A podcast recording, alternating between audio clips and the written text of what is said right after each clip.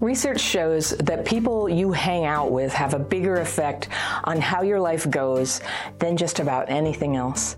They influence the choices you make, they influence the standards you set for yourself, they influence the other people that you're going to meet in the future. But the weird thing is, people hardly talk about this. We talk about romance and how to date, but did anyone ever teach you how to have friends? No, it's assumed that we'll just pick it up by osmosis or from our families.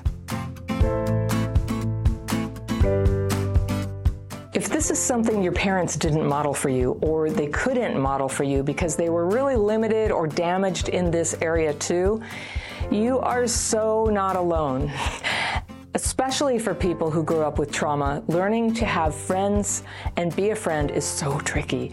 Maybe you struggle to have friends, or you have friends, but the relationship stays on the shallow end and you don't get close. Or you get close, but then your trauma symptoms can get the better of you and something happens to trigger you and the whole thing blows up big argument, little argument that you can't really recover from, or the friendship just crumbles. Has this happened to you?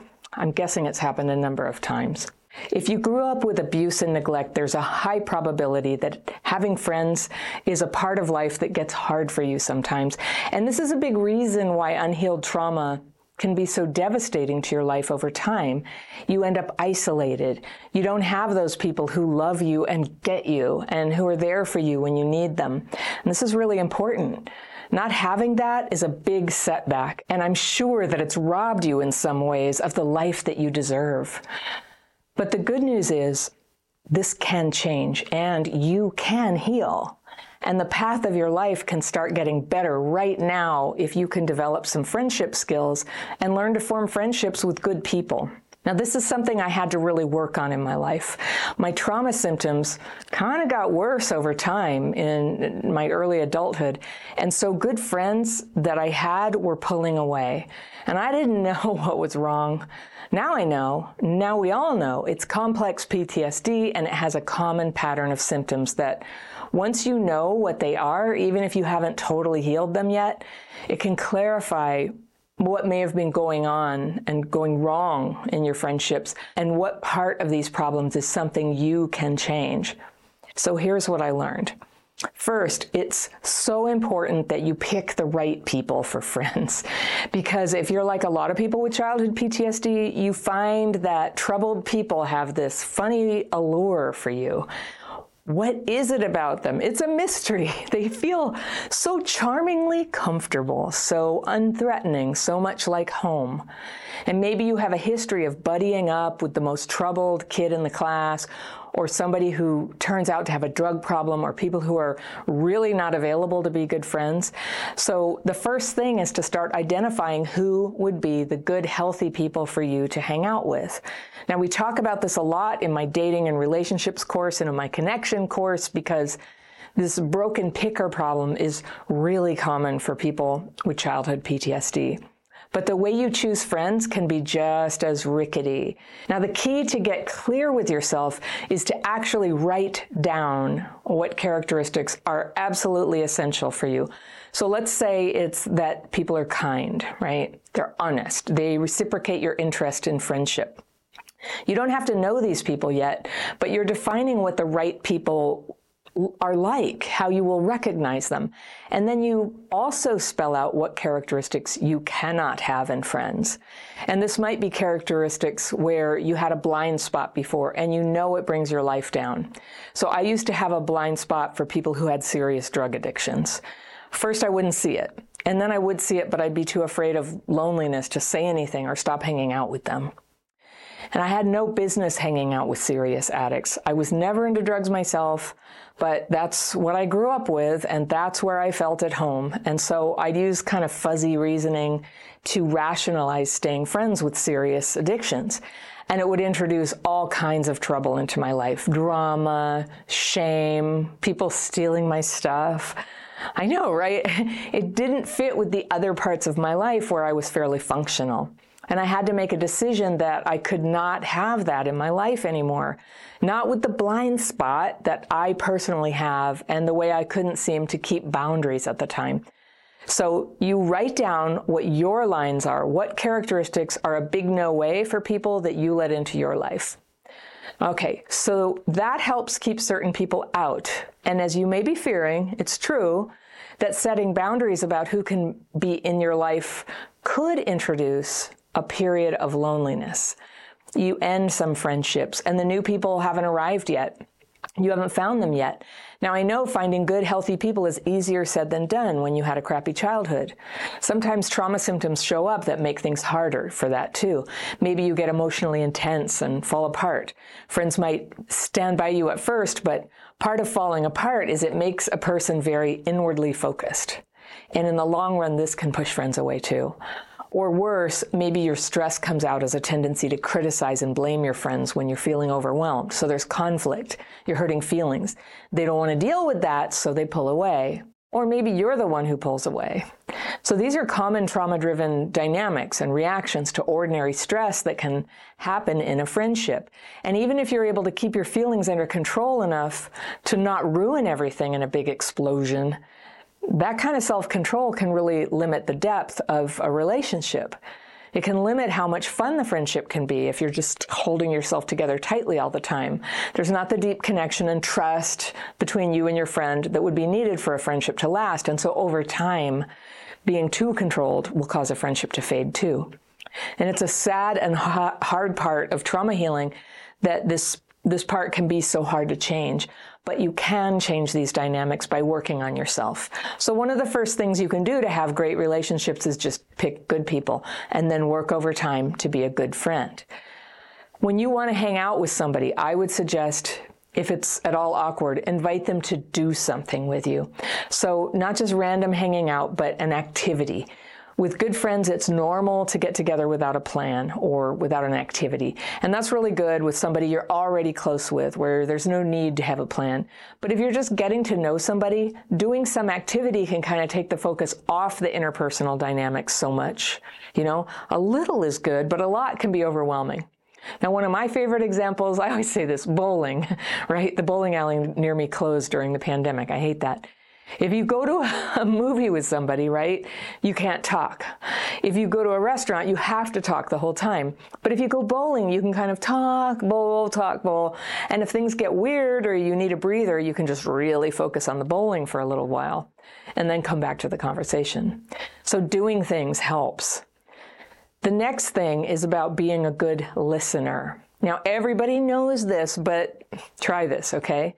When you get together with your friend, spend 30 minutes just doing an experiment. Only listen to them. Don't talk about yourself and instead focus on listening and responding to what they're saying about themselves. Now, I'm not saying do this forever, but just as an experiment and as practice, just listen to the other person and reflect on what they're saying and give them feedback. Now, it may feel really uncomfortable to not talk about yourself at all, right? Because um, what's normal, what people do often is you say, hey, this thing happened to me. And it's normal for somebody else to say, oh, that happens to you? Me too. One time, you know, and then you tell a story about how it happened to you. So it's natural to relate information about yourself when someone tells you something about themselves. That's the way many of us think that we're being a good friend. And sometimes it is. But when it goes too far, it can make the other person feel interrupted and deflated about something they were trying to be heard about. So it's good to really, you know, hear what someone's trying to say, to really hear it. So when they tell you about something that happened, you can go, wow, what was that like for you? And then what happened? It, right? And, uh, well, wow, that's, that's weird. You, you, you listen to what they're saying and respond to what they're saying. Don't relate it to yourself. That's how you can get closer to a person. 30 minutes, just try not talking about yourself, okay? It will teach you a lot. So this one time, my husband and I went to a party where we didn't really know people and we were kind of anxious about the party because we both would prefer to be at a party where we know somebody. So just as a strategy to make the evening fun, we decided to do the experiment and we made a rule for the whole evening. Just a secret rule. We didn't tell anybody we were doing it. For the whole party, we only listened and talked about what other people were saying. We never ever talked about ourselves. And it was funny. We were so popular. We got invited by two other couples to have dinner sometimes. And honestly, that rarely happens, you know, when we meet people They didn't know anything about us. And here's the funny thing they never asked a single thing about us, right? See, they weren't great listeners either. And it, it didn't feel great to never be asked, but it really like raised my awareness about, wow, you know, that is not what's going on in a conversation with a lot of people. Some are really great at it. So anyway, we never actually ended up having dinner with anybody, but it was a really good lesson for me that y- you can just listen and you can actually learn a lot about people. It reminds me um, when I used to I I used to have this work that involved a lot of travel, and a bunch of us would travel to other cities and do a consulting job, and then travel somewhere else. And a lot of times people got together and had wine at dinner. And at a certain phase of my life, I decided I just didn't want to drink alcohol anymore. And for like eight years, I didn't drink any alcohol. And um, it was so interesting because when you sit together and you don't drink alcohol with people who are just having some wine with dinner, like they they get very open about stuff, and um, and I was just very aware of myself, and it was a little bit of a contact high to be around people who were having a glass or two of wine. So I felt relaxed. I felt like myself, but I wasn't accidentally self disclosing a bunch of stuff, which is what, especially back at that time of my life, was likely to have happened. And the other thing I liked about it is that, like, if I would go to the ladies' room at 10 o'clock at night and go to the mirror to wash my hands, I'd look in the mirror and my face was still fresh. It wasn't all like red with running mascara. It was a nice little thing. So, you know, not drinking wine and doing a really good job of listening is a way to really show up with other people with all your faculties. And I'm not saying you have to be so perfect all the time that you're just with your faculties all the time. Sometimes you get to relax.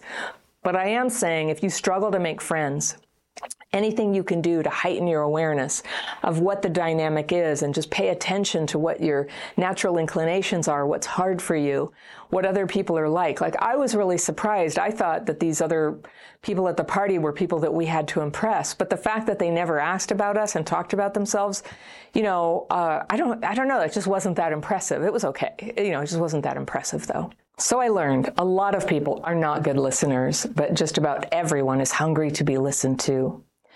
So here's another thing to keep in mind, and it's another form of good listening, is don't give unsolicited advice.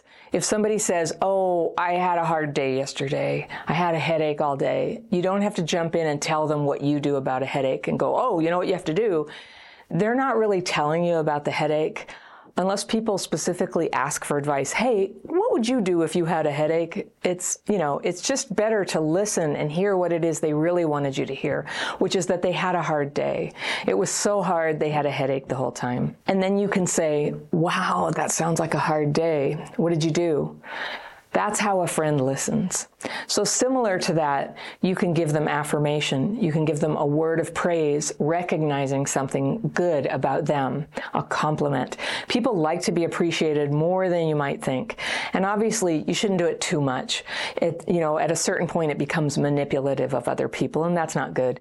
But when you can give a sincere compliment, make it a clean compliment. Don't say, oh gosh, your blouse is so pretty. Mine is so ugly, though, but I love yours. That's not a clean compliment. That's kind of like loaded, right?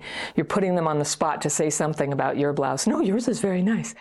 A clean compliment is when you go, you know, that shirt you're wearing just looks great. It's a really good color for you. That's it. And you just make it clean, nice, clean compliment. And people like it and it boosts their spirits. They need encouragement and they like it when their accomplishments and the good things about them are noticed. That's just a good friend thing to do, is to notice and encourage what is good in another person. Now, here's another good listening thing. When your friend has told you about a big thing they're expecting, maybe they're giving a speech at an event next week or they're they have a final or they tell you about something that was hard, like they recently had shoulder surgery, a good friend follows up on that. Maybe calls them a few days later and says, Hey, I was just checking in. How'd the speech go? Or how's your shoulder doing today? If you think about it, people who do that for you, those are the people who you end up closest with. That's like showing up for people and actually paying attention, not just in the moment, in the conversation, but over time. That's what a good friend is. Who you know, you, it's not just small talk. It's it's it's connection. It's it's a durable connection between you. That's what a good friend is. If you want to have a friend, you've got to be a friend, and if you want to have a good friend, you've got to be a good friend. Now, another thing is to be a believer in your friend. Everybody has self doubt. And when we become friends with people, we'll begin to reveal what those doubts are. And they might be something like, well, you know, I'm thinking about changing jobs, but I think I might be kidding myself that anyone would ever hire me. So, you know what a good friend is? It's someone who sees your very best potential and believes in you and can express that to you and remind you of your strengths and why you are employable and supports you in finding ways to make that happen. That's how to be a believer in your friend. And I think a lot of people, we tend to think that if we don't put somebody down, then we're not causing any harm. But actually, people need to have a witness that they're doing something right and that there's potential for them to do something even better so, good friends can believe in the best possible outcome and always encourage a friend toward that next step. A good friend also shows up for the hard stuff. And that means picking people up from the airport, visiting them in the hospital, helping them move their furniture, and sitting with them when they're grieving, when they've lost a loved one. I know that when there was a period in my life where I had a lot of tragedy, I really found out who my friends were. A lot of people who I thought were good friends, they disappeared. They didn't help. They didn't even call. Or they said, let me know if there's anything I can do, or I don't know what to say. you don't even know what you need when you're in that state. So, A, when people say, you know, if there's anything I can do, you'll notice nothing really follows up. And that's kind of baked into that comment of like, let me know if there's anything I can do. There are special people who know how to ask if you need help. They know what to say. They suggest a thing or two. They say, would it help if I picked up some groceries on my way over? And would it be okay if I wash these dishes right now? It was the people who did that for me, who took the time to come see me in the hospital, even though it was far away and so boring and creepy and hard to park. And they are the people who made a huge difference in my life right when I was the most depressed. And they encouraged me and took me for walks around the corridors. In the long run, those are the people who became the lifelong friends. It's a beautiful thing to do for other people. So you want to show up for the good times, the weddings, the parties, the celebrations, but you also want to show up for the hard stuff. And a good friend shows up for the good and the bad. You never want to talk behind your friend's back. That's important. I'm just going to say this. You don't really want to say anything bad about anyone who's not present, but especially your friends. Don't ever talk about them behind their back. I mean, even if you know for a fact they're never going to know, just on the off chance that the energy reaches them. You know, our nervous systems are connected and we can feel these things in each other. You know, if somebody says, No, I'm not mad, you can feel when they're mad, right? We're connected. The people we love, especially, you know, can feel that. So you don't want to talk about your friends behind their back have their back, protect their identity, protect who they are, protect their hearts. And finally, stay in touch with them. This is one of the terrible things about contemporary times is that we think, well, I said hello on Instagram and I texted happy birthday or I stuck it on Facebook. But if you're not talking to people face to face or at least on the telephone, it's really hard to sustain a close friendship messaging on social media, it's not nothing, but for those purposes, it just doesn't count. So whenever you can, go see people face to face. If you can't see them face to face, talk on the phone or video chat. If you can't talk on the phone, send an email. And if you can't send an email, send a text. And if you can't do that, okay, fine, talk to them on social media. If I, I do all those things for people, they don't do it for me. The first thing is how you choose people. It's all about how you choose your friends. So these are some of the ways that you can be a better friend. Thank you so much for listening. If you love my content, think about joining my membership program. You can find out more information about that and all my courses and coaching programs at crappychildhoodfairy.com. Remember, healing is possible. People with childhood PTSD can have a wonderful life. Sometimes we just need a few workarounds. I'll see you next time.